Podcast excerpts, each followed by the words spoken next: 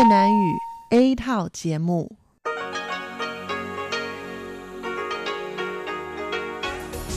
Đây là Đài Phát thanh Quốc tế Đài Loan RTI.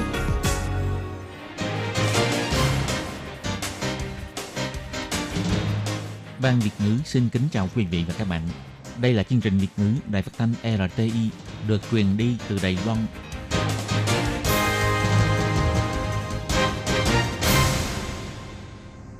Các bạn thân mến, Hải Ly ờ, xin chào các bạn. Hôm nay Chủ nhật, ngày 14 tháng 6 năm 2020, tức ngày 23 tháng 4 nhuận âm lịch năm canh tí. Sau đây, mời các bạn đón nghe chương trình phát thanh tiếng Việt của Đài Phát thanh Quốc tế Đài Loan RTI với các nội dung như sau. Mở đầu là phần điểm tin quan trọng trong tuần, tiếp theo là các chuyên mục tủ kính sinh hoạt, góc giáo dục và sau cùng khép lại bằng chuyên mục nhịp cầu giao lưu. Các bạn thân mến và mở đầu cho chương trình, Hải Lia xin mời các bạn theo dõi phần điểm tin quan trọng trong tuần và trước hết là các tin tóm lược. Báo cáo về kết quả phòng chống dịch bệnh, theo Bộ trưởng Trần Thời Trung, Đài Loan vượt xa nhiều quốc gia. Khai mạc triển lãm ảnh núi đồi xinh đẹp, hé lộ năm du lịch miền núi 2020. Theo chuyên gia, nghiên cứu của Hồng Kông phủ nhận tin đồn từng nhiễm SARS thì miễn dịch với COVID-19. Trải nghiệm cắt lúa ở Hoa Liên tạo hình cho ruộng lúa. Theo Ủy ban Trung Hoa Lục Địa, sẽ tùy vào tình hình dịch bệnh thế giới và năng lực phòng dịch của Đài Loan để quyết định mở cửa cho sinh viên Hồng Kông, Macau nhập cảnh. Bệnh nhân từng được xác nhận nhiễm COVID-19 chỉ cần xét nghiệm âm tính hai lần là có thể dỡ bỏ lệnh cách ly. Các bạn thân mến, và bây giờ Hải Ly xin mời các bạn đến với nội dung chi tiết của phần điểm tin quan trọng trong tuần hôm nay. Đài Loan liên tục 8 tuần liền không có ca nhiễm trong nước. Ngày 7 tháng 6, người đứng đầu Trung tâm Chỉ đạo Phòng chống dịch bệnh Trung ương, ông Trần Thời Trung, chính thức tuyên bố dỡ bỏ lệnh phong tỏa trong nước, đồng thời công bố bản báo cáo giữa học kỳ về hiệu quả phòng dịch của Đài Loan. So với biện pháp kiểm soát chặt chẽ của các nước, Đài Loan đa phần là dùng biện pháp mềm, hướng dẫn để phòng dịch, nhưng kết quả lại vượt trội rất nhiều quốc gia. Bản báo cáo về kết quả phòng dịch của Đài Loan được ông Trần Thời Trung công bố vào ngày 7 tháng 6 cho biết, tính đến nay, Đài Loan tổng cộng có 443 ca nhiễm COVID-19, xếp hạng 104 trong 187 quốc gia, ít hơn rất nhiều so với ba nước có số ca nhiễm nhiều nhất trên thế giới, bao gồm Mỹ trên 1,95 triệu người, Brazil có hơn 640.000 người và Nga trên 450.000 người. So sánh về tình hình dịch bệnh và chỉ số phong tỏa, tuy có rất nhiều quốc gia đều đưa ra nhiều quy định bắt buộc, bao gồm kiểm soát biên giới, ra khỏi nhà, hội họp và kinh doanh, nhưng các nước ở khu vực Âu Mỹ như Brazil, Nga, Tây Ban Nha, Pháp và Ý vân vân, cho dù kiểm soát rất nghiêm ngặt nhưng vẫn không thể ngăn chặn sự lây lan của dịch bệnh. Tình hình dịch bệnh ở Singapore có xu hướng tăng cao trong thời gian gần đây. Chỉ có Việt Nam vì kiểm soát chặt chẽ cho nên có sự khống chế dịch bệnh tốt hơn Đài Loan. Ông Trần Thầy Trung cho hay, nhìn chung Việt Nam làm tốt hơn Đài Loan, tổng số ca nhiễm ít hơn chúng ta – nhưng chính phủ Việt Nam áp dụng biện pháp kiểm soát rất là nghiêm ngặt mới có thể đạt được hiệu quả như vậy. Còn Đài Loan, người dân của chúng ta rất là hợp tác. Ngoài ra, tôi cũng cho rằng chúng ta luôn minh bạch trong thông tin về COVID-19 cũng có ảnh hưởng nhất định. Ông Trần Thời Trung còn cho hay, Đài Loan ngoài kiểm soát biên giới nghiêm ngặt ra, không có nhiều quy định bắt buộc. Vấn đề tụ tập cũng chỉ đặt ra nguyên tắc hướng dẫn. Điều đáng chú ý là tuy tình hình dịch bệnh ở Hàn Quốc cũng rất gây go, nhưng kiểm soát biên giới rất lòng lẻo. Ngoài ra, Macau tuy có số ca nhiễm ít hơn Đài Loan, nhưng dân số mang cao không nhiều, vì vậy mật độ của trường hợp được xác nhận nhiễm bệnh vẫn cao hơn Đài Loan. Ông Trần Thầy Trung nhấn mạnh, toàn thế giới đã có trên 6,87 triệu ca nhiễm COVID-19, số người tử vong cũng vượt 400.000 người. Trong gần một tuần nay, trường hợp nhiễm bệnh ở Brazil, Mỹ, Ấn Độ và Nga vẫn rất cao. Ông kêu gọi người dân Đài Loan sau khi dỡ bỏ phong tỏa trong nước vẫn phải thực hiện nếp sống mới an toàn với dịch. Như vậy mới có thể mở cửa biên giới. Tuy nửa đầu năm nay bị ảnh hưởng bởi dịch COVID-19, nhưng Cục Du lịch vẫn tích cực triển khai công tác chuẩn bị cho năm du lịch miền núi năm 2020, thu thập được 443 bức ảnh núi đồi xinh đẹp của Đài Loan và chọn ra 32 tấm để tổ chức cuộc triển lãm ảnh núi đồi Đài Loan năm 2020. Ngày 6 tháng 3, Cục Du lịch đã tổ chức cuộc họp báo khai mạc triển lãm ảnh. Trong buổi họp báo, phát ngôn viên của Cục Du lịch Chu Gấu Obia cho biết, Đài Loan tổng cộng có hơn 7.000 ngọn núi, trong đó có 268 ngọn núi có độ cao trên 3.000 mét. Vận động viên bơi lội nổi tiếng của Đài Loan Lý Chiêm Oanh cũng đến dự họp báo chia sẻ cảm xúc của mình lúc chinh phục núi Ngọc Sơn. Lý Chiêm Oanh cho hay, Tôi nghĩ là cái quá trình cố gắng trong lúc leo núi chính là điều đẹp nhất. Nhóm chúng tôi không ai rời bỏ ai, cùng nhau xuất phát, cùng nhau đến đích. Vì vậy, chúng tôi đã thành công chinh phục đỉnh núi và sau đó là cùng tận hưởng những kỷ niệm đẹp. Thứ trưởng Bộ Giao thông Hát Văn Trung cho hay, Chúng ta sinh ra tại Đài Loan nhưng chưa chắc đã biết được vẻ đẹp của núi đồi. Khi bạn leo núi, bạn có thể trải nghiệm sự thay đổi của cảnh quan trong bốn mùa. Đứng trên núi, bạn không những có thể nghĩ lại những gì mình đã làm, mà còn có thể nói chuyện về gió và mây. Thực ra, leo núi cũng là một loại tu luyện. Nếu bạn chưa từng tiếp xúc thì có lẽ sẽ không hiểu được điều này. Ngoài ra, Cục Du lịch còn quay một video 360 độ cung cấp cho người dân tham khảo, tự chọn cho mình một chuyến du lịch núi đồi có độ thử thách cao hoặc là đơn giản. Một đề tài mà mọi người lại xôn xao bàn luận đó là nếu đã từng mắc bệnh SARS có phải sẽ miễn dịch với virus corona mới hay không? Có nhiều người hỏi rằng có phải Đài Loan từng trải qua dịch SARS nên sẵn sinh miễn dịch với virus corona mới, cho nên Đài Loan mới thoát khỏi tác hại gây gớm của trận dịch COVID-19 này. Viện phó Trần Tú Hy, Viện Y tế Công cộng, trường Đại học Đài Loan, ngoài việc cho rằng có khả năng. Tuy nhiên, ông cũng hỏi ngược lại, nếu như vậy thì Hồng Kông cũng từng bị dịch SARS hoành hành, thì tại sao cũng bùng phát dịch COVID-19? Viện phó Trần Tú Hy, Viện Y tế Công cộng, Trường Đại học Đài Loan cho biết, Hồng Kông nghiên cứu gần 2.000 mẫu huyết thanh, trong đó có mẫu huyết thanh từng nhiễm bệnh SARS, vẫn không thấy sản sinh kháng thể đối với virus gây viêm phổi COVID-19, cũng tức là không có tác dụng bảo vệ cơ thể. Điều này cho thấy nếu như sau này Hồng Kông lại xảy ra dịch COVID-19 thì dân chúng cũng có thể bị lây nhiễm Ngoài ra, nghị đề dỡ bỏ cách ly cũng được mọi người quan tâm cao độ. Ông Trần Tú Hy nói, hiện nay trên toàn cầu có 54% quốc gia có chỉ số dỡ bỏ phong tỏa nhỏ hơn 1, tốt nhất là nhỏ hơn 0,1 và có 15 quốc gia có chỉ số dỡ bỏ phong tỏa nhỏ hơn 0,1, trong đó có Đài Loan. Vào ngày 7 tháng 6, chỉ số dỡ bỏ phong tỏa của Đài Loan là 0,049, xếp hạng thứ 8 trong 108 quốc gia trên toàn cầu xảy ra dịch COVID-19. Tuy nhiên, ông cho rằng trong tương lai, các nước trên toàn cầu không nhất định sẽ áp dụng chỉ số dỡ bỏ phong tỏa như nhau. Và có nước sau khi dỡ bỏ lệnh phong tỏa thì chỉ số này gia tăng trở lại. Điều này cho thấy virus corona mới lại có thể lây lan thành đại dịch. Từ trên cao nhìn xuống, ta thấy giữa ruộng lúa xanh mướt có nhiều hình dáng ngộ nghĩnh khác nhau. Nhìn kỹ thì thấy đó là hình bàn chân dễ thương của con gấu. Cạnh bên còn có hình bản đồ Đài Loan. Nơi đây là thị trấn Ngọc Lý, Hoa Liên.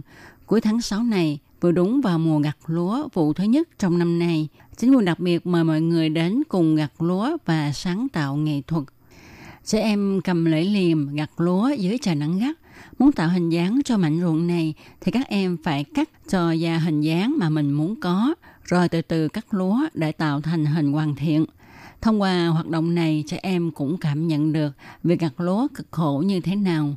Do tình hình dịch COVID-19 đã hạ nhiệt, chính phủ dỡ bỏ lệnh cách ly, các doanh nghiệp liền cho ra những tour du lịch đa dạng, phong phú để cho mọi người vui chơi giải khuây. Một chủ doanh nghiệp cho biết, Chúng tôi hy vọng thông qua chương trình vui chơi có hiệu quả như vậy để cho du lịch Đài Loan giống như nước ngoài có thể thu hút mọi người. Tết đoàn ngọ sắp đến, chính quyền thị trấn Ngọc Lý cũng sẽ tổ chức một loạt các hoạt động vui chơi, mời mọi người cùng đến gặt lúa, thưởng thức các món ngon của đồng ruộng, cùng nhau lắng nghe, cảm nhận mảnh đất này. Hiện nay, Toàn Đài Loan đang triển khai nhịp sống mới phòng dịch, nhưng về biện pháp quản lý tại biên giới vẫn chưa được nới lỏng. Gần đây, vấn đề mở cửa biên giới để cho người dân khu vực Hồng Kông Macau, trong đó bao gồm sinh viên của hai khu vực này, có thể quay trở lại Lài Loan để tiếp tục việc học tập, đang được mọi người quan tâm. Ngày 10 tháng 6, ông Khâu Thùy Chính, Phó chủ nhiệm Ủy ban Trung Hoa Độc Địa bày tỏ sẽ tiếp tục theo dõi công tác quản lý biên giới của các nước khác với khu vực Hồng Kông Macau để có thể đưa ra các biện pháp quản lý liên quan kịp thời.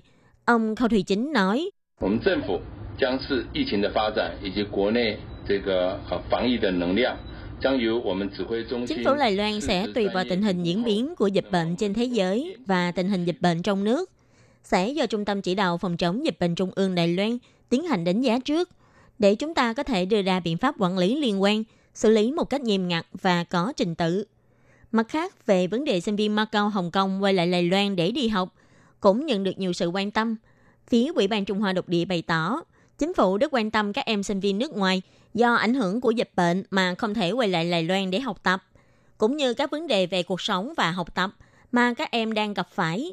Tuy nhiên, hiện tại tình hình dịch bệnh tại các nước trên thế giới vẫn còn đang trong thời kỳ khá căng thẳng. Việc quản lý biên giới là cần thiết cho công tác phòng dịch mà các nước đều đang phải thực hiện.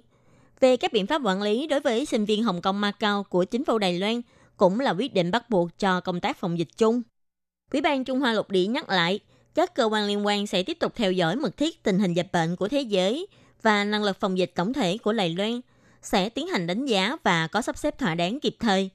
Ủy ban Trung Hoa Lục Địa cũng sẽ tiến hành thảo luận cùng với Bộ Giáo dục để có thể đưa ra biện pháp giải quyết liên quan, vừa đảm bảo được nhu cầu phòng dịch chung, vừa đảm bảo được quyền lợi học tập của các em sinh viên nước ngoài. Ông Trịnh Thị Trung, chỉ huy trưởng Trung tâm Chỉ đạo Phòng chống dịch bệnh Trung ương, kiêm Bộ trưởng Bộ Y tế Phúc Lợi bày tỏ, hiện nay trong số 443 ca nhiễm, đã có 431 người đã được gỡ bỏ lệnh cách ly. Ông cũng kêu gọi chúng ta vẫn chưa thể chủ quan với tình hình dịch bệnh trên thế giới, vì các ca nhiễm trên thế giới vẫn đang tiếp tục gia tăng. Trong giai đoạn dịch bệnh mới bùng phát, tiêu chuẩn cách ly của những người xác nhận nhiễm bệnh tại Đài Loan cũng giống như các nước khác trên thế giới. Sau khi hai lần xét nghiệm lại, nếu kết quả đều là âm tính thì có thể gỡ bỏ lệnh cách ly. Sau đó có nhiều trường hợp, có rất nhiều bệnh nhân tưởng chừng đã hồi phục, nhưng không lâu sau lại tái nhiễm bệnh. Trung tâm chỉ đạo phòng chống dịch bệnh Trung ương Đài Loan vì thế mà đưa ra điều kiện để gỡ bỏ cách ly của bệnh nhân đã xác nhận nhiễm bệnh là phải xét nghiệm âm tính 3 lần, là tiêu chuẩn nghiêm ngặt nhất trên thế giới. Có điều, theo hiển thị của một nghiên cứu tại Hàn Quốc, những người xác nhận nhiễm bệnh nếu là hai lần xét nghiệm âm tính, dù là trong những lần xét nghiệm về sau có đôi khi âm tính, đôi khi dương tính, nhưng vẫn không còn khả năng lây nhiễm bệnh. Sở quản lý bệnh tật Đài Loan và Học viện Y tế Cộng đồng thuộc Trường Đại học Quốc gia Đài Loan cùng nghiên cứu và phát hiện, đối với những bệnh nhân được xác nhận đã nhiễm COVID-19, trong tuần đầu tiên sẽ là thời điểm có khả năng lây nhiễm cao nhất. Những người từng tiếp xúc với người bệnh từ tuần thứ hai trở đi đều không có bị truyền nhiễm. Điều này cho thấy rõ tiêu chuẩn xét nghiệm âm tính 3 lần có thể xem xét lại. Bác sĩ Huỳnh Ngọc Thành, giáo sư khoa truyền nhiễm di động thuộc Bệnh viện Trường Canh, kiêm thành viên ban chuyên gia tư vấn của Trung tâm Chỉ đạo bày tỏ, các chuyên gia đã sớm chú ý đến vấn đề này, nhưng để thận trọng, phía Trung tâm Chỉ đạo quyết định xét nghiệm theo tiêu chuẩn cao nhất. Gần đây, ban tư vấn của Trung tâm Chỉ đạo đã họp và cho sửa đổi điều kiện gỡ bỏ cách ly của các bệnh nhân đã xác nhận nhiễm bệnh. Đó là phải đồng thời phù hợp với ba điều kiện sau. Nhập viện cho đến khi có xu hướng thuyên giảm bệnh từ 3 ngày trở lên. Hai lần xét nghiệm virus SARS-CoV-2 âm tính, mỗi lần cách nhau ít nhất là 24 giờ. Cách ngày phát bệnh từ 10 ngày trở lên đối với những người không có dấu hiệu bệnh, cách thời điểm lần đầu xét nghiệm dương tính đã được 10 ngày. Nếu phù hợp với ba điều kiện này thì sẽ được gỡ bỏ cách ly.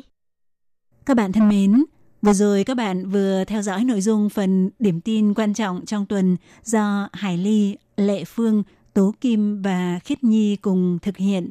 Sau đây, mời các bạn tiếp tục đón nghe những nội dung còn lại của chương trình hôm nay. Thân ái, chào tạm biệt các bạn.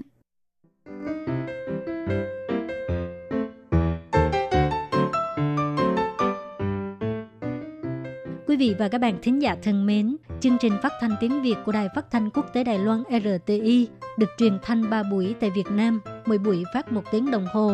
Buổi phát chính vào lúc 6 giờ đến 7 giờ tối hàng ngày giờ Việt Nam qua tần số SW 9425 kHz với sóng dài 31 m Sau đây xin mời quý vị và các bạn tiếp tục đón nghe nội dung chương trình hôm nay.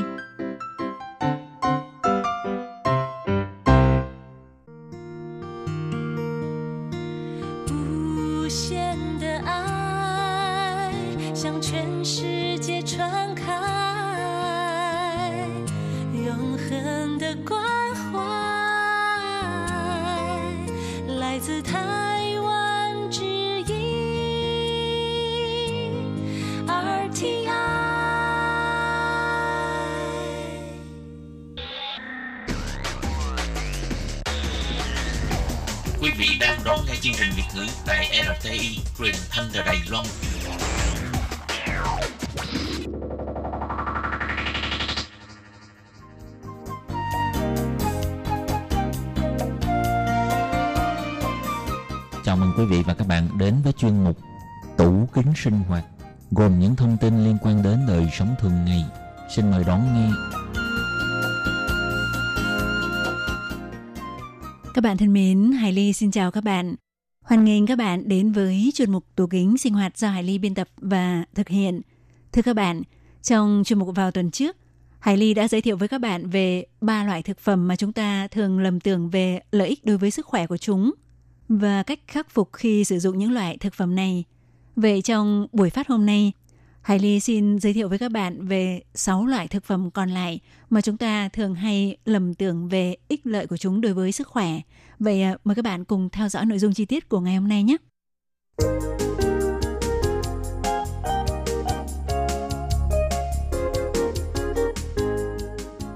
Thưa các bạn thì à, loại thực phẩm thứ tư thường hay bị lầm tưởng về lợi ích đối với sức khỏe đó là mì rau, su chai miệng.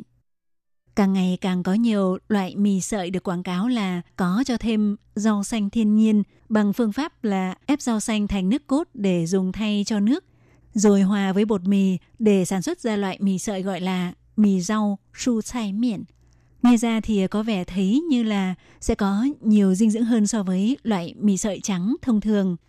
Tuy nhiên thì các thành phần dưỡng chất có trong các loại rau như hóa chất thực vật phytochemical, chất xơ và dưỡng chất vi lượng sau khi được ép thành nước cốt cho trộn với bột mì thì thành phần dưỡng chất chẳng còn lại được bao nhiêu so với loại mì sợi trắng thì cũng chẳng hơn là bao.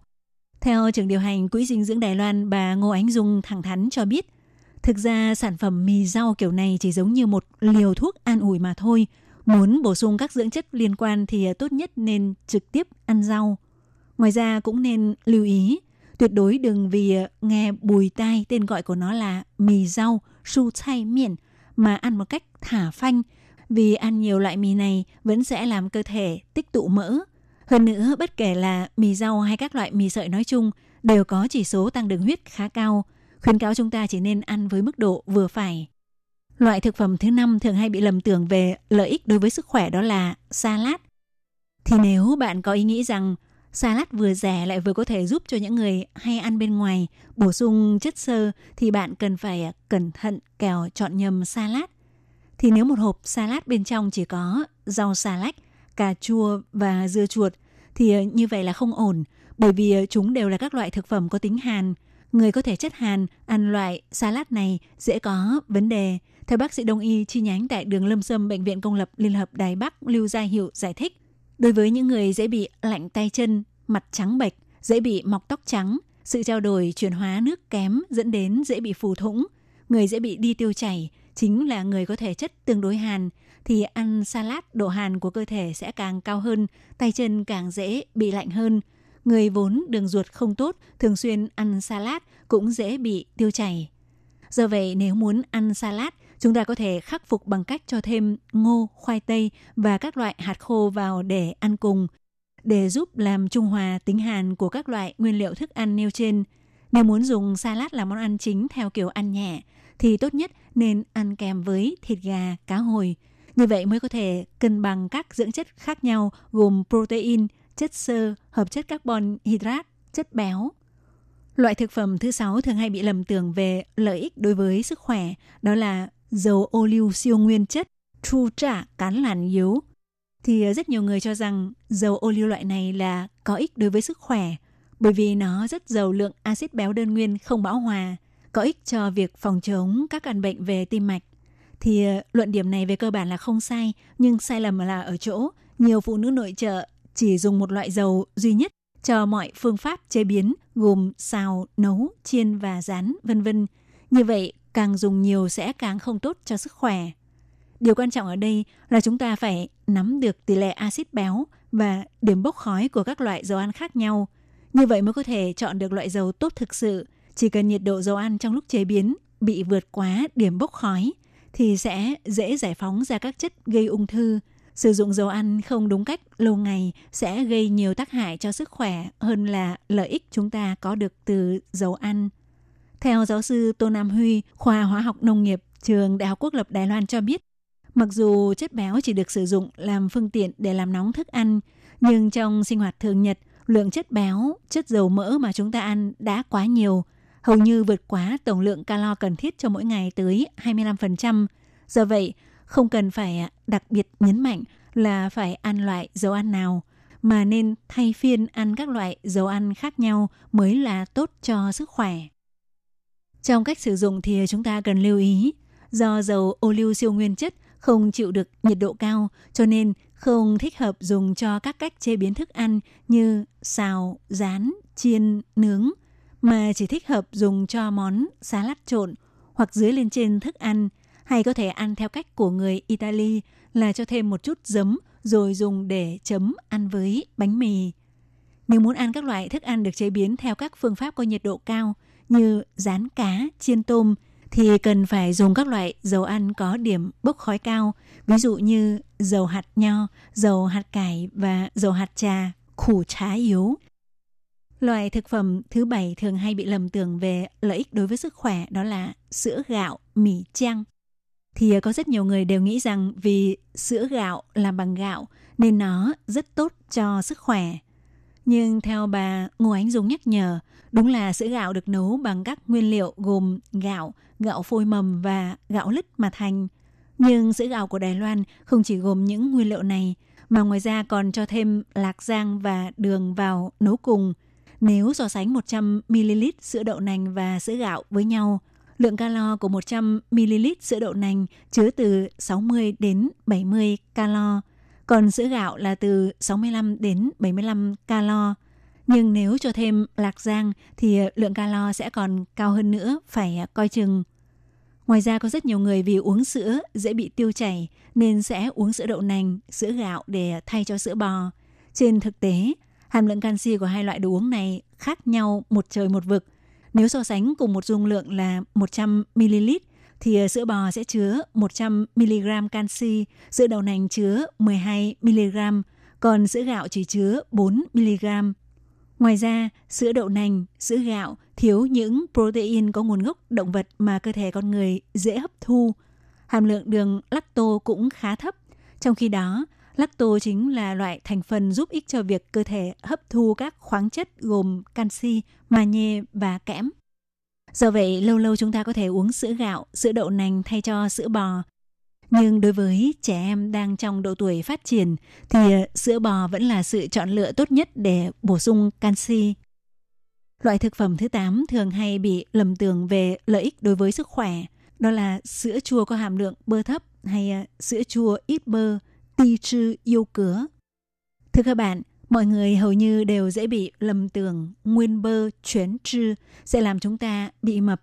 Cho nên thời nay ở Đài Loan có nhiều loại thực phẩm chỉ cần có thêm hai chữ ít bơ hay ít béo, ti trư thì mọi người sẽ thoải mái ăn, không cảm thấy cảm giác tội lỗi quá lớn. Ví dụ như sữa bò ít bơ, tương salad ít béo, sữa chua ít bơ, vân vân thì ngay lập tức Chúng sẽ trở thành những loại thực phẩm tốt cho sức khỏe và cảm giác không tạo gánh nặng. Nhưng đặc biệt là sữa chua ít bơ, ti chư yêu cứa, thì bởi vì sữa chua được làm bằng cách lên men các loại lợi khuẩn, có tác dụng tốt đối với hệ đường ruột. Ngoài ra nó thường được các nhãn sản phẩm quảng bá là hàm lượng chất béo bằng không, lính trư pháng, khiến cho rất nhiều chị em phái nữ đều mê mẩn ăn các loại sữa chua ít béo để giảm cân – bằng cách ăn sữa chua có khẩu vị trái cây hoặc ờ, sữa chua khẩu vị collagen để làm bữa chính và cho rằng như vậy vừa tạo cảm giác no vừa không chứa quá nhiều chất béo. Nhưng trên thực tế, chất béo sẽ giúp khẩu vị trở nên mềm mại hơn. Tuy nhiên khi loại bỏ chất béo ra khỏi nguyên liệu thực phẩm thì sẽ phải cho thêm đường hoặc hương liệu để tạo vị ngon cho sản phẩm. Tức là đúng là sữa chua đó đã giảm bớt hàm lượng chất béo đi nhưng hàm lượng đường của nó lại được tăng thêm. Thì ờ, cách khắc phục khi ăn sản phẩm sữa chua đó là chúng ta phải biết cách chọn đúng loại sữa chua có hàm lượng đường thấp, tổng lượng calo thấp hoặc bản thân phải chịu khó hơn một chút nên ăn sữa chua cùng với trái cây tươi để tránh tình trạng thường xuyên ăn sữa chua ít béo nhưng lại vẫn bị mập lên. Loại thực phẩm thứ 9 thường hay bị lầm tưởng về lợi ích đối với sức khỏe, đó là các loại bột ngũ cốc pha uống liền ú củ trung pao ỉn. Thưa các bạn thì à, quảng cáo của một số nhãn hàng khiến mọi người tin rằng một gói đồ uống ngũ cốc pha uống liền được cô đặc từ rất nhiều loại ngũ cốc, vừa tiện sử dụng lại vừa dưỡng sinh. Nhưng trên thực tế, các loại sản phẩm pha uống liền kiểu này như gói bột gạo cẩm hạt khô, gói bột ngũ cốc tổng hợp hay à, bột ý dĩ củ mài được quảng cáo là có hàm lượng canxi cao thì thành phần của nó sẽ khác xa một trời một vực với các loại hạt khô và ngũ cốc nguyên chất.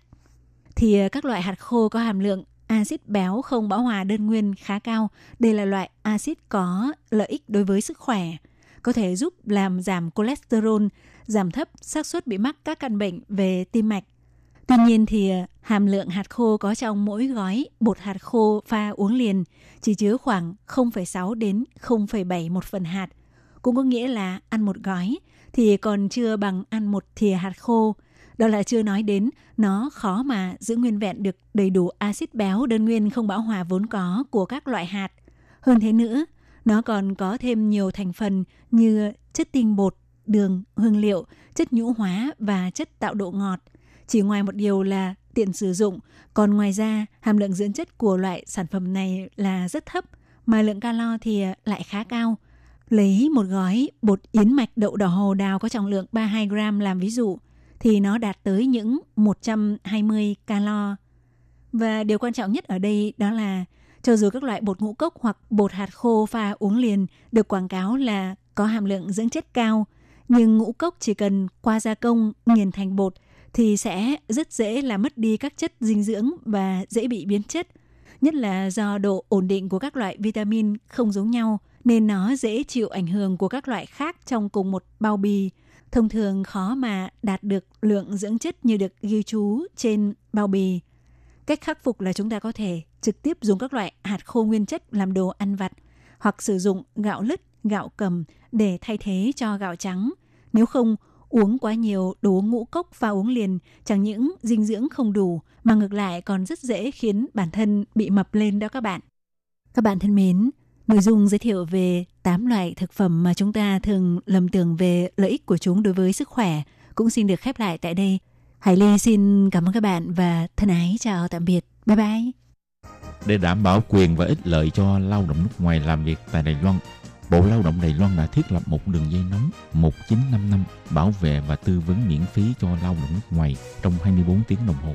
Đường dây này cung cấp phục vụ quan tâm cho lao động nước ngoài xin tư vấn, khiếu nại, chủ thuê hoặc lao động nước ngoài nếu có nhu cầu tư vấn đều có thể thông qua đường dây nóng 1955 để xin hỗ trợ. Ngoài ra để tuyên truyền về đường dây nóng 1955, Sở Phát triển Nhân lực Lao động thuộc Bộ Lao động có in tờ gấp bằng song ngữ là tiếng Trung và bốn thứ tiếng nước ngoài.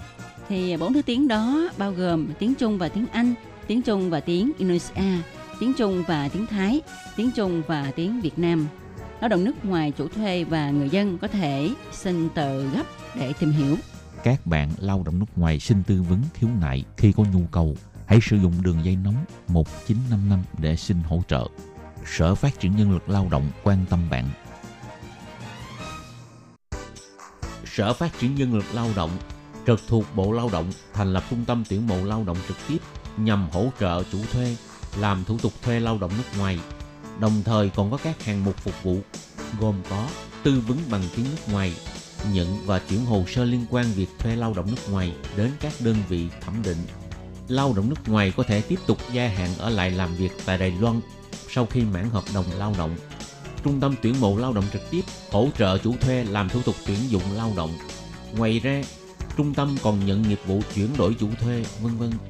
Miễn phí phục vụ, tiết kiệm thời gian, thủ tục đơn giản. Xin vui lòng liên hệ trung tâm tuyển mộ lao động trực tiếp là người bạn đồng hành của bạn. Đường dây phục vụ tư vấn 02 6613 0811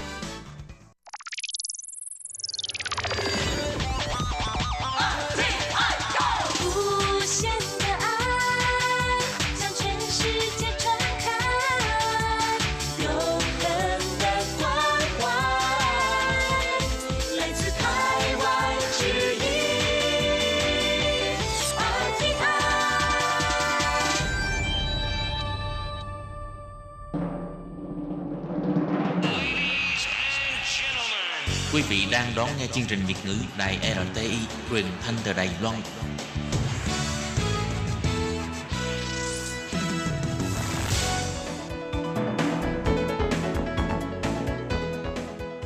Chào mừng các bạn đến với chuyên mục Góc giáo dục do Khiết Nhi và Lệ Phương cùng thực hiện.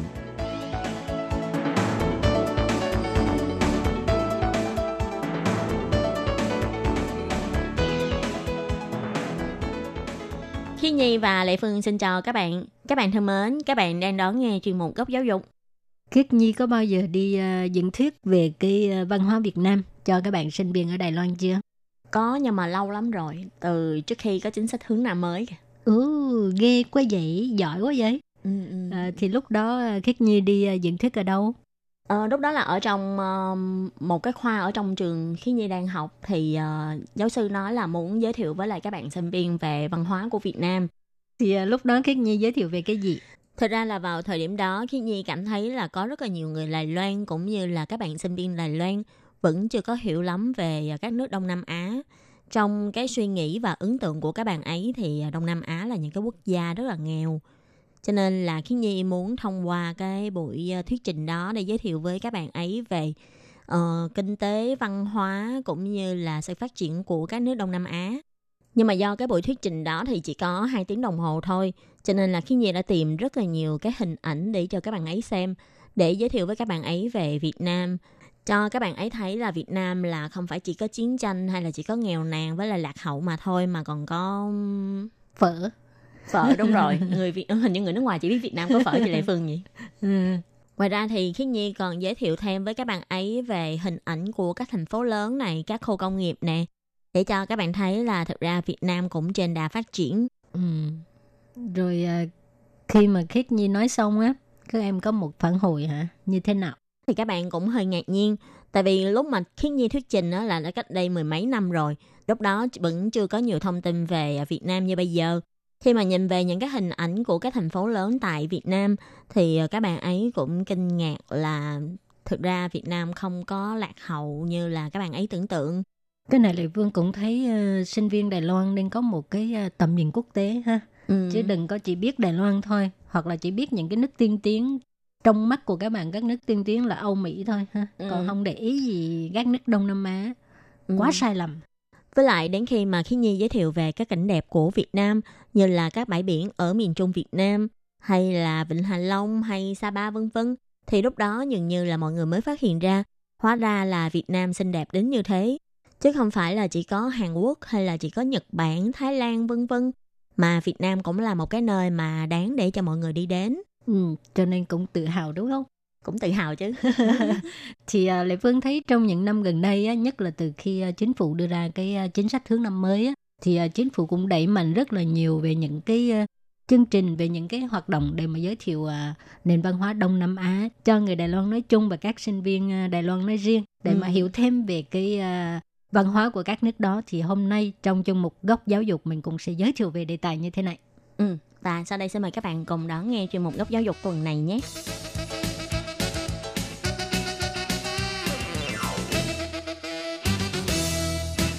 Thì à, các bạn biết không, để à, xúc tiến chính sách hướng năm mới thì gần đây chính phủ Đài Loan là đã à, công bố một cái quyết định đó là bắt đầu từ năm 2020 uh, Bộ Giáo dục là sẽ hỗ trợ cho bốn trường đại học để mà thí điểm tổ chức cái uh, uh, chương trình cái lớp học ngôn ngữ và văn hóa để cho các sinh viên trẻ có thể hiểu thêm về ngôn ngữ và văn hóa khu vực Đông Nam Á và Nam Á. Ừ, thì bốn trường đại học này á, là bao gồm trường đại học Trung ương nè, trường đại học Trung Hưng, trường đại học sư phạm Đài Loan và trường đại học chính trị. Thì các trường này sẽ tổ chức giảng dạy nhiều môn học khác nhau. Trong đó là bao gồm các môn học giới thiệu về dân tộc, văn hóa, công tác xã hội di dân, đào tạo nhân tài phiên dịch vân vân là hy vọng có thể kết hợp với lại sức mạnh nghiên cứu của các trường đại học để có thể thực hiện chính sách hướng Nam mới trong lĩnh vực giáo dục cấp cao. Thì à, bốn trường đại học này là sẽ phát huy cái à, chuyên môn của mình để mà thực hiện chính sách trong cái việc giảng dạy ha. Chẳng hạn như trường đại học Trung ương, Trung gian ta sẽ hoặc là sẽ à, xúc tiến cái chương trình vấn đề xã hội đương đại Đông Nam Á. À dạ, cái này hơi khó ha. Ừ. Ừ. Nhưng mà nó cũng thực tế chứ bộ, để cho mọi người biết là các nước Đông Nam Á bây giờ như thế nào, là có những cái thời sự nào đang diễn ra tại các nước Đông Nam Á. Ừ. Rồi à, sẽ kết hợp tìm hiểu văn hóa Đông Nam Á với à, cái à, cái cách nhìn à, với là cái sự đánh giá của truyền thông. Còn trường Đại học Sư phạm Đài Loan á, thì đưa ra cái à, chương trình dạy học phiên dịch Ừ. rồi à, còn đưa vào yếu tố văn hóa Đông Nam Á để mà đào tạo nhân tài phiên dịch có năng lực giao tiếp à, và hiểu rõ văn hóa của các nước đó. Ừ, nhiều lúc á tại vì do mọi người không hiểu về văn hóa cho nên lúc mà mình phiên dịch á thường phiên dịch không chính xác nhưng mà nếu như hiểu hơn về văn hóa thì có thể dịch nó sẽ sát hơn là Ừ. với cái nội dung cần dịch Cho nên cái người phiên dịch không chỉ à, biết được à, rành rọi hai thứ tiếng ừ. mà phải biết được cả văn hóa. Không thôi, có những cái từ mình chỉ nghe vậy rồi dịch vậy, nhưng mà thực ra nó ở đằng sau nó có ý nghĩa sâu sắc hơn. Ừ. Có thể dịch theo cái chữ nghĩa đó thì người ta sẽ không hiểu.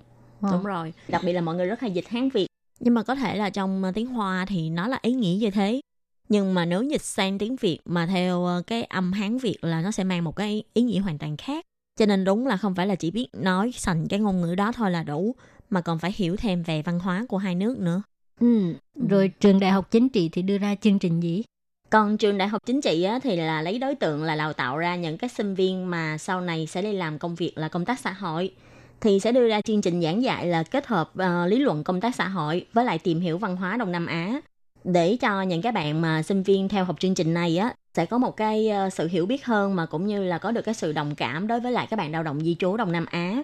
Những cái bạn này có hiểu được ừ, khi mà những cái bạn ờ, lao động di trú đang suy nghĩ gì và hiểu được cái văn hóa của nước họ thì trong cái lúc làm việc thì họ mới có thể là thực sự giúp ích được cho những cái bạn ờ, lao động di trú. Ừ. Rồi còn trường đại học Trung Hưng thì sao? Còn trường Đại học Trung Hưng á, thì gần đây là trường Đại học Trung Hưng có cho tổ chức một cái hoạt động gọi là tuần lễ phương Nam. Thì thông qua là các cuộc triển lãm hay là hoạt động đọc sách, triển lãm nhiếp ảnh vân vân để giới thiệu về bảy quốc gia Nam Á và Đông Nam Á có một cái mối quan hệ mật thiết với Đài Loan cũng như là sắp xếp cho các tác giả và nhiếp ảnh gia đến trường học để chia sẻ câu chuyện về lao động di trú. Ừ. Thấy cũng ờ, thú vị ha. Ừ. Thì à, Bộ Giáo dục cũng cho biết là có kế hoạch thí điểm tổ chức cái lớp dạy học văn hóa, xã hội, ngôn ngữ Đông Nam Á. À, hy vọng có thể bứt phá mô hình dạy học truyền thống thông qua những cái hoạt động trải nghiệm và thiết kế chương trình dạy học vui nhộn để cho sinh viên có thể hiểu thêm về cái giá trị văn hóa phong phú của Đông Nam Á. Thì qua đó có thể tăng cường giao lưu văn hóa và để cho học sinh biết hơn về các nước trên thế giới. Thì như hồi nãy Khí Nhi và Lệ Phương có giới thiệu với các bạn, đó là các trường đại học sẽ thực hiện các chương trình khác nhau để có thể giới thiệu à, văn hóa Đông Nam Á với lại à, các bạn sinh viên Đài Loan, cũng như là để có thể xúc tiến chính sách hướng Nam mới. Trong phần vừa rồi của chuyên mục, Khiết Nhi cũng có nhắc đến cái tuần lễ phương Nam do trường đại học Trung Hưng tổ chức. Thì trong thời gian là ngày 11 tháng 5 cho đến ngày 2 tháng 6, Bộ Giáo dục đã hỗ trợ cho trường đại học Trung Hưng là tổ chức một loạt các hoạt động tuần lễ phương Nam lấy chủ đề là các quốc gia Đông Nam Á và Nam Á như là Ấn Độ và các quốc gia Đông Nam Á như là Việt Nam, Thái Lan, Indo vân vân thông qua việc lên kế hoạch triển lãm, hoạt động đọc sách, triển lãm tranh ảnh và cũng thông qua những các hoạt động này để trưng bày thành quả trong ba môn học thí điểm do trường này tổ chức. Thì ba môn học này là ba môn học nào chị Lê Phương nhỉ? Thì ờ, cái thứ nhất là tìm hiểu à, nước láng giềng tại châu Á của chúng ta. Và cái thứ hai đó là điều không ngờ tại Ấn Độ. Và cái cuối cùng đó là Đông Nam Á đa văn hóa. Ừ, Ừ. nghe có vẻ khó quá chị Lê Phương nhỉ? Ừm, những ai mà thích về à, văn hóa, thích về lịch sử thì à, rất à, có hứng thú đối với những cái môn học này ha. Ừ. Và theo như được biết thì cách tổ chức của trường đại học Trung Hưng cũng gọi là khá vui nhộn.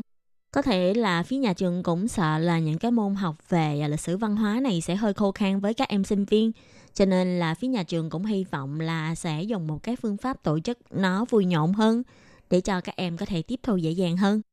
Trong cái tuần lễ phương Nam á, thì à, phía trường Trung Hưng đã cho tổ chức là 4 buổi tọa đàm và cũng có cho mời nhà văn du lịch hay là nhiếp ảnh gia phim tài liệu nhân văn thường xuyên tiếp xúc và quan tâm với lại các nước Đông Nam Á, Nam Á cũng như là mời thế hệ thứ hai của di dân mới và mời cả nhà văn công nhân đến chia sẻ kinh nghiệm và thảo luận về các đề tài liên quan. Nhà văn công nhân ở đây là chỉ ông Lâm Lập thanh nha. Ông là một nhà văn chuyên viết và chia sẻ về những câu chuyện của lao động di trú, làm việc tại công trình hay là đánh bắt cá. Nên ông còn được mọi người gọi là nhà văn công nhân. Và trường Đại học Trung Hưng cũng hy vọng là có thể thông qua việc những cái vị mà tác giả, nhà văn hay giúp ảnh gia nổi tiếng hiểu về văn hóa của Đông Nam Á đến chia sẻ kinh nghiệm của mình về các nước Đông Nam Á cho sinh viên nghe sẽ giúp cho các bạn sinh viên có thể gia tăng cơ hội tìm hiểu và học tập về văn hóa đa dạng của các nước Đông Nam Á và Nam Á. Thì trong cái à, lớp học về những cái môn này á là nhà trường cũng có mời à, các sinh viên trao đổi đến từ các quốc gia này để mà thuyết trình và ghi hình, chụp hình để cho các sinh viên Đài Loan là có thể nhanh chóng hiểu được cái à, tình hình kinh tế, văn hóa, xã hội và chính trị của các quốc gia này. Thì từ đó có thể đi vào giảng dạy từ cái góc nhìn văn hóa đời thường để thông qua các văn bản sáng tác nghệ thuật văn hóa của các nước Đông Nam Á, nâng cao độ sâu sắc trong nhận biết xã hội và văn hóa đa dạng của Đông Nam Á. Ngoài ra còn thông qua các chủ đề như là thần thoại, lịch sử, văn hóa ẩm thực, thời đại thực dân, kinh tế nông nghiệp, dân tộc và tôn giáo, công nghiệp điện ảnh, du lịch, giao lưu Đài Loan và Ấn Độ, doanh nghiệp Đài Loan tại Ấn Độ để cho sinh viên tìm hiểu thêm về Ấn Độ. Nói chung một cái khóa học uh, rất là phong phú ha. Ừ. Thì những cái khóa học này á, sẽ không phải là chỉ có cái việc mà ờ, giáo viên chỉ giảng dạy thông qua sách vở rồi xong Ừ. cái để cho học sinh viên học sinh ở dưới nghe mà nghe xong lại cảm thấy chán mà chưa chắc mình đã tiếp thu được cho nên là lần này là phía nhà trường đã cho mời à, các bạn sinh viên đến từ bảy quốc gia Nam Á và Đông Nam Á đến để mà chia sẻ để cho những các bạn sinh viên này có thể ờ, tự đứng ra giới thiệu về quốc gia của mình về văn hóa cũng như là kinh tế xã hội của các quốc gia mình đây cũng là một cái cách mà để cho các bạn sinh viên Đài Loan ờ, nhanh chóng có một cái khái niệm về các quốc gia Đông Nam Á cũng như là Nam Á. Ngoài ra còn thông qua rất là nhiều cái sáng tác nghệ thuật mà rất là phong phú và cũng rất là thú vị. Ví dụ như là chị Lê Phương có thích nghe ờ, về thần thoại hay là nghe những cái câu chuyện lịch sử không? Không. Vì sao vậy? nghe thấy chữ lịch sử là là ờ, lịch sử là thấy thấy thấy sợ rồi ừ, thấy thần thoại thì sao? thần thoại cũng được Ừ. Thì ờ, có thể là sẽ có những người thích nghe lịch sử, có Ừ. người thì thích nghe ờ, chuyện cổ tích hay là thần thoại. thì Ừ. có thể thông qua những cái câu chuyện như thế mà để cho sinh viên có thể ờ, tiếp cận với lại văn hóa Đông Nam Á hay và Nam Á hơn. Rồi thì vừa rồi là mình giới thiệu về cái chủ đề là Bộ Giáo dục Đài Loan ha là đã hỗ trợ cho bốn trường đại học Đài Loan để mà mở cái lớp học văn hóa Đông Nam Á thí điểm. Thì bốn trường học đó là trường Đại học Trung ương, trường Đại học Trung ương, trường Đại học Sư phạm Đài Loan và trường Đại học Chính trị. Ừ. Thì ờ, còn một chút thời gian mình giới thiệu sơ về trường Đại học Trung Hưng cho các bạn tìm hiểu ha. Ừ. Thì trường Đại học Trung Hưng là một trường đại học quốc gia nằm tại phía nam của thành phố Đài Trung. Theo danh sách xếp hạng của các trường đại học thuộc Bộ Giáo dục Đài Loan thì đây là một trường đại học tốt nhất tại miền Trung của Đài Loan.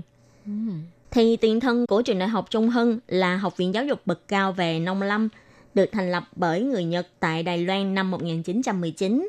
Thì trường này có thể nói là một trường rất là mạnh về các ngành trong ờ, sản xuất nông nghiệp, cũng như là về kỹ thuật ờ, nông lâm hay là kỹ thuật sinh học vân vân. Đến năm 1971 thì trường này mới trở thành một trường đại học quốc gia và có tên như bây giờ, tức là trường đại học quốc gia Trung Hưng. Ừ, thì các bạn biết không, trường có diện tích khoảng 53 hecta, khuôn viên chính có nhiều học viện với là chuyên môn khác nhau, không chỉ đào tạo về nông lâm nghiệp như mới thành lập mà còn có rất nhiều ngành nghề khác nhau. Ừ. Ờ, trường có nhiều học viện như là học viện khoa học xã hội và nhân văn nè, nông nghiệp và tài nguyên thiên nhiên nè, khoa học kỹ thuật, khoa học đời sống, y khoa và điều dưỡng, khoa học xã hội và quản lý, vân vân. Ừ, có thể nói là trường đại học Trung Hưng có rất là nhiều học viện cùng với rất là nhiều ngành học khác nhau. Thì uh, cái này phải xem uh, sở thích của các bạn. Nếu như mà các bạn uh, cũng có sở thích với những ngành học này thì các bạn có thể suy nghĩ đến trường đại học Trung Hưng. Ừ, rồi thì các bạn thân mến, chung mục góc giáo dục của ngày hôm nay là giới thiệu về cái việc là Bộ Giáo dục hỗ trợ bốn trường đại học Đài Loan mở lớp học văn hóa Đông Nam Á thí điểm và sau đó mình cũng uh, giới thiệu thêm về cái trường đại học Trung Hưng, Trung Sinh Ta Sẽ. Chương trình hôm nay có thể chấm dứt được chưa? thôi để các bạn nghỉ đi để các bạn ờ, nghe chương trình khác nữa hen chị lệ phương Ừ. và khiết nhi và lệ phương cũng xin chào tạm biệt các bạn và chúc các bạn ờ, cuối tuần vui vẻ bye bye Bye bye.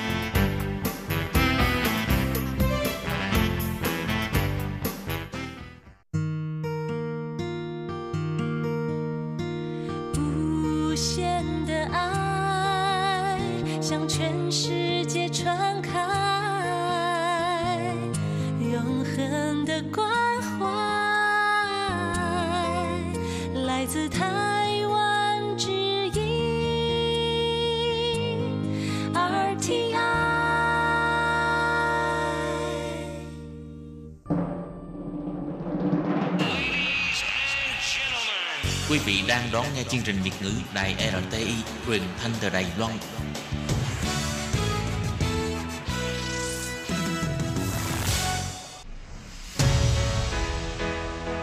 Tố Kim, Tường Vi chào mừng các bạn đến với chuyên mục Nhịp cầu giao lưu. Mong rằng tiết mục này là nơi chia sẻ tâm tư tình cảm của mọi người, thắt chặt mối thân tình giữa các bạn với chúng tôi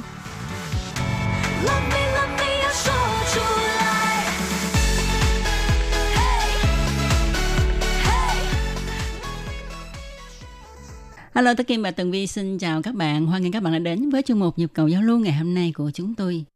Vâng thưa các bạn, bây giờ à, đã là tháng 6 rồi ha.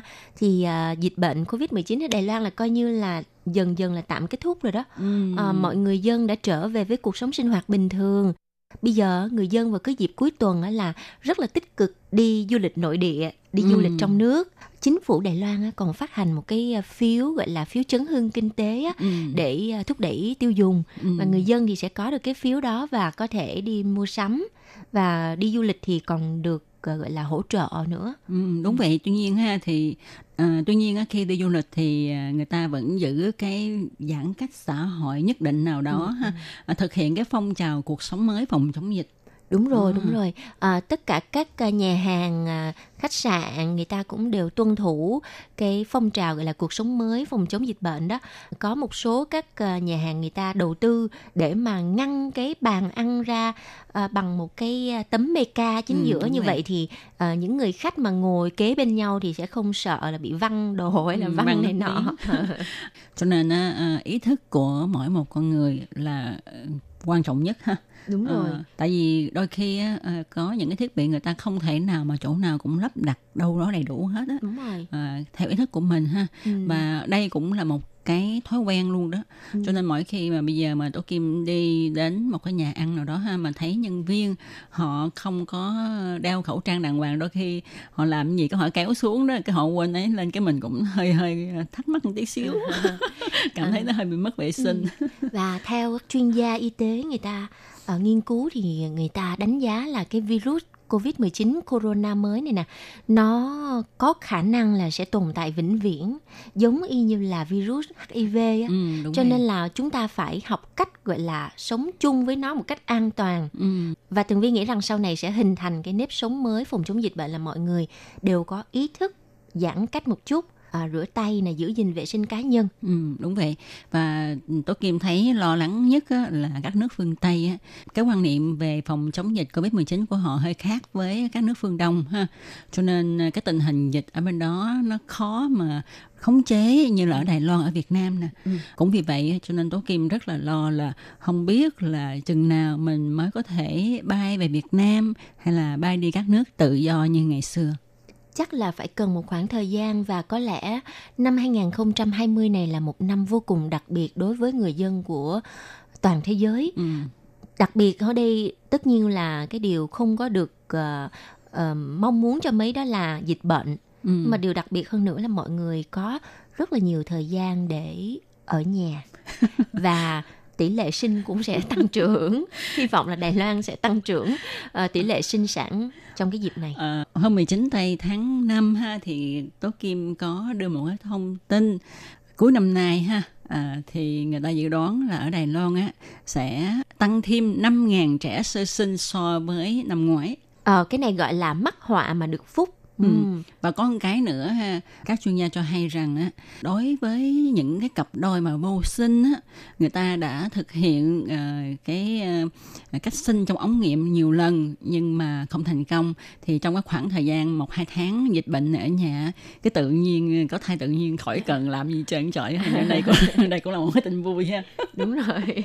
như vậy chứng tỏ là bình thường cuộc sống của chúng ta hiện nay rất là bận rộn căng thẳng cho nên ờ, nó đã ngăn cản cái việc mà thụ thai tự nhiên đúng rồi, đúng rồi. Áp lực tâm lý quá lớn cho nên là không có con được. ừ. À, thì đây cũng là một tin vui trong ờ, cái thời gian phòng chống dịch này ha cuối năm nay chúng ta sẽ ờ, tiếp nhận thêm 5.000 đứa bé ra đời Ừ. Và cũng một tin vui cho ban Việt ngữ là trong thời gian diễn ra dịch bệnh, ban Việt ngữ nhận được nhiều thư hơn. Ồ. Tại vì nhiều người ở nhà không biết làm gì á. Rảnh nên là viết email viết thư cho ban Việt ngữ. Và vâng và ngày hôm nay thì Tường Vi với Tố Kim ha xin được phép trả lời thư của một thính giả rất là quen thuộc với chuyên mục anh Quan Trọng Kiên. Ừ. à, Tường Vi xin được đọc thư của anh Quan Trọng Kiên nha. Kính gửi Tố Kim và Tường Vi nhịp cầu giao lưu ngày 23 tháng 2 năm 2020 ờ cách đây cũng lâu rồi ha mình có nghe hai bạn dành nguyên cả thời lượng của chuyên mục để trả lời thư của mình. Hai bạn ưu ái cho mình quá là mình ngại quá. Cảm ơn hai bạn nha. Vâng à, trước tiên chúc phúc sự may mắn cho tú kim tại liên hoan tất niên của bản đài trúng được 3.000 đài tệ. Mong rằng sự may mắn này tiếp tục duy trì cho hết năm canh tí nha. Mình và Tường Vi không được may mắn nên không có số trúng thưởng gì cả. Nhưng mình được cái an ủi là những ai không trúng thưởng cũng được một phần quà là hai hộp hỗn hợp tăng vị bột ngọt và một gói bột làm bánh đa dụng. Wow. cái này Tố Kim thấy còn thú vị hơn là được tiền thưởng nữa đó Đúng Ờ. rồi. tại mình có thể ăn dài dài á Ờ, nhưng mà mình cũng phải mua thêm một số gia vị, một cái số đồ dùng thì mình mới có thể làm được. Trời ơi, cái này nói đến nhắc đến bột ngọt ha thì à, không biết là anh quan trọng kiên còn nhớ là thời kỳ mà mới giải phóng không mỗi một nhà mỗi một hộ một tháng chỉ phát được có một tí bột ngọt thôi để mà xài hết cả tháng cho nên bột ngọt đối với cái thời điểm đó thì rất là quý mà anh bây giờ anh được thưởng tới mấy bịch bột ngọt Hai hộp, hai hộp lần. anh nghĩ thời điểm đó đi là anh cảm thấy anh hạnh phúc vô cùng Ồ, đúng rồi. Ok, tiếp theo nha. Hồi xưa, chuyên mục nhịp cầu giao lưu chỉ có một mình Tố Kim dẫn chuyên mục hơi ảm đạm một chút. Từ khi Tường Vi gia nhập vào đội ngũ trả lời thư bạn đọc, thì nhịp cầu giao lưu rộn ràng hẳn lên. Tự vì Tường Vi với Tố Kim á, kiểu như từ trường cũng hơi hợp á, cho nên mà cứ sáp lại là cứ cười hoài à. Ở trong văn phòng cũng vậy, liếu lo hoài à. Chỉ sợ là các bạn thính giả thấy là Tường Vi với Tố Kim nói hồi nói kiểu như là hơi hơi hơi quá đà đó thì các bạn nói là ủa sao ừ, hai người này lên đây để trò chuyện hay sao ừ. à, nhưng mà không ngờ rằng nhờ cái à, phong cách tự nhiên của hai tụi mình Ừ. mà được à, thính giả quan trọng kiên và một số những bạn thính giả khác ủng hộ Ờ, điều này làm cho tường vi với tố kim rất là vui Ừ. rồi tường vi xin đọc tiếp hay là tố kim đọc tiếp đi nè Anh biết tiếp như thế này nha. Hai bạn rất có duyên khi cùng nhau dẫn chuyên mục. Những câu nói nhí nhởm, tiếu lâm, à, tiếng cười. Phong cách khác thường của hai bạn làm cho không khí chung một vui hẳn. Là mình nghe cũng vui lây, à, mang đến cho người nghe sự thoải mái, sảng khoái, vui tươi, xả stress trong ngày cuối tuần. Cảm ơn hai bạn rất nhiều. Được biết Tường Vi không có quên mình, vẫn còn nhớ ngày hai chúng mình gặp nhau nhanh như chớp. Cảm động quá. Và mình cảm thấy gương mặt các bạn trên trang web của đài hay là trên báo quý, cho nên không thể nào không nhận diện được những gương mặt quen thuộc của các bạn. À, nhắc đến chuyên sang thì mình đã lâu không nhận được chuyên sang, chắc là đã ngưng phát hành. Không ngờ chị Minh Hà nghỉ hưu có nhắc hai bạn phải quan tâm đến mình. Mình thật sự cảm động trước sự quan tâm chu đáo của chị Minh Hà. Việc này mình sẽ không quên sự yêu thương của chị Minh Hà dành cho mình.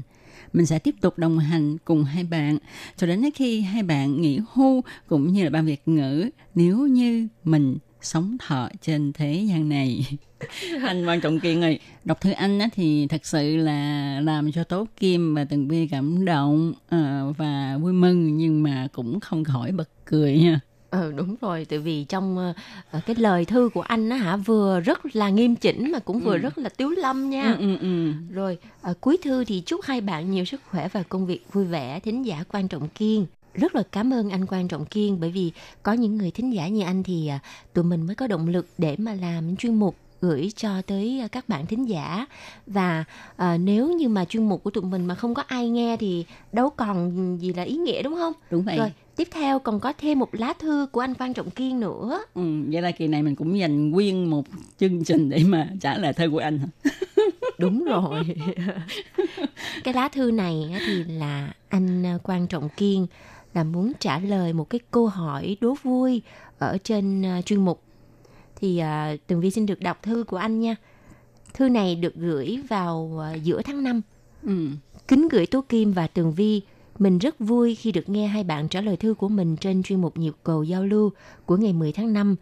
Mỗi lần hai bạn cùng nhau xuất hiện tán ngủ trên nhịp cầu giao lưu là một bầu không khí vui tươi, trẻ trung, năng động, sảng khoái, đầy ấp tiếng cười, mang đến cho mình nhiều niềm vui, tái tạo năng lượng cho một tuần làm việc mới tràn đầy sức sống nghị lực. Ừ. Thật ra thì khi mà Tường Vi và Tố Kim cùng làm chuyên mục nhịp cầu giao lưu thì mỗi lần làm xong cũng thấy rất là vui, Ừ. thoải mái. Đúng vậy. Giống như là vừa mới ngồi nói chuyện với lại mọi người, với Ừ. các bạn thính giả vậy á. Ừ. Và cũng là cái dịp để Tường Vi và Tố Kim có thể là uống hai ba ly cà phê. Ừ. Ừ. Ờ, tức là uống thuốc bổ đó anh ạ. Tại vì cười mà, một Đúng nụ rồi. cười 10 thang thuốc bổ. Ừ. Thành ra cà phê cũng thành thuốc bổ luôn đó. Rồi, Tường Vi xin đọc tiếp nha. Dạo này thời tiết tại Việt Nam mình rất nóng, thực sự rất khó chịu. Chỉ thích vô công ty đi làm để có máy lạnh thổi, chứ ở nhà thật sự nóng lắm chịu hết nổi. Ừm, Ở Việt Nam tháng này là nóng lắm rồi đó.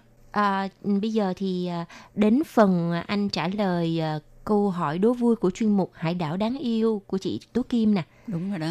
Mình còn nhớ chuyên mục Hải đảo đáng yêu giới thiệu Long Sơn Tự có nhắc đến lư hương của chùa rất đặc biệt. Đó là trên lư hương có những cột chống đỡ khắc những người Hà Lan nâng đỡ cái nắp của lư hương vì họ đã ăn hiếp người Đài Loan mà. Ừm. Nay bị người dân trừng phạt suốt đời bằng cách nâng đỡ cái nắp lư hương. Tội nghiệp ghê. Về việc này, trước đi tới Đài Loan mình cũng không nhớ hướng dẫn viên có nói hay không. Và lại mình cũng không biết có để ý đến cái lưu hương. Giờ nghe Tố Kim giới thiệu trong chuyên mục thì mình mới biết. Thực sự rất thú vị. Cảm ơn Tố Kim rất nhiều. Ừm, thì đó à, đây là cái câu trả lời Tường Vi cũng biết rồi ha tại vì hôm trước Tường Vi cũng thắc mắc không biết như thế nào Đúng. thì hôm nay anh quan trọng kiên đã trả lời giúp Tố Kim à, cho Tường Vi hiểu nha Ờ, lúc đó Tường Vi còn nghĩ trong lòng hay là mấy người Hà Lan người ta cao to cho nên cho người ta chống cái lư hương cho nó vững. Nhưng mà không ngờ là bị đầy, Ừ, bị bị đầy. đầy cái kiếp đầy đi đầy là đi chống cái lư hương, cái nắp lư hương ha. Rồi, ờ, tiếp theo thì anh ờ, Trọng Kiên có chia sẻ như thế này. Hồi nhỏ mình sống tại thành phố Hồ Chí Minh, toàn là nhà cửa san sát nhau, không có vườn trái cây, chẳng có trái cây nào để hái trộm, nên chưa có cơ hội thực hiện. Hít hít, hít hít ở đây là khóc đó. Ờ, mấy hôm trước nhà mình cũng có mua măng cục để ăn 50.000 đồng một ký nha. Ồ như vậy là cũng rẻ. Ở Đài Loan á, bạn mình mua khoảng tầm 6 trái măng cục thì chắc khoảng tầm 3-400 đồng đài tệ. Ừ. Tính ra là một trái là 50 đồng đài tệ đó. Ồ, Là khoảng tầm Việt Nam một trái 35 là ngàn. 35 40, 35 40 ngàn. ngàn wow. Là rẻ rồi đó. Có khi À. còn mắc hơn. Còn cái vụ mà um, hái, Hái trộm à, à? trộm á thì ừ tường vi rất là thích hái trộm. Là chỉ vì chính vì mình ở Sài Gòn. Ừ. mình ở thành phố Hồ Chí Minh nó nhà nó san sát nhau đâu có cây gì đâu. Ừ. bởi vậy đi đâu mà nhìn thấy có cái cây trời mê. Tới bây giờ qua bên Đài Loan á các bạn biết không? Chắc là anh Quang Trọng Kiên cũng để ý là ở Đài Loan có rất nhiều cây xoài ừ. mà nó mọc ngoài đường á nha thì đó mà không ai hái hết trơn á ừ. cái tường vi mà đòi hái cái ba mẹ chồng tường vi ngăn chặn liền ừ. ừ. thôi thì khi nào mà có cơ hội về Việt Nam rủ anh quan trọng kiên đi về vùng quê của ai đó đó Ừ. rồi à, mình đi hái thử coi ha Mình cảm giác đó cũng vui Đúng rồi.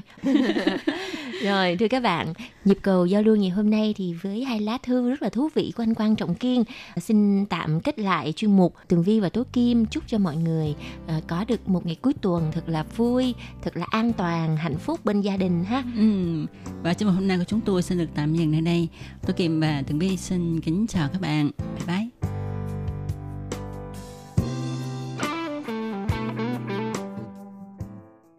Quý vị và các bạn thân mến, sau đây là email của Ban Việt ngữ ctv a rti org tvk hộp thư truyền thống của Ban Việt ngữ Việt Nam Miss PO Box 123 gạch ngang 199 Taipei 11199 còn thính giả ở Việt Nam xin gửi đến hộp thư số 104 Hà Nội, Việt Nam.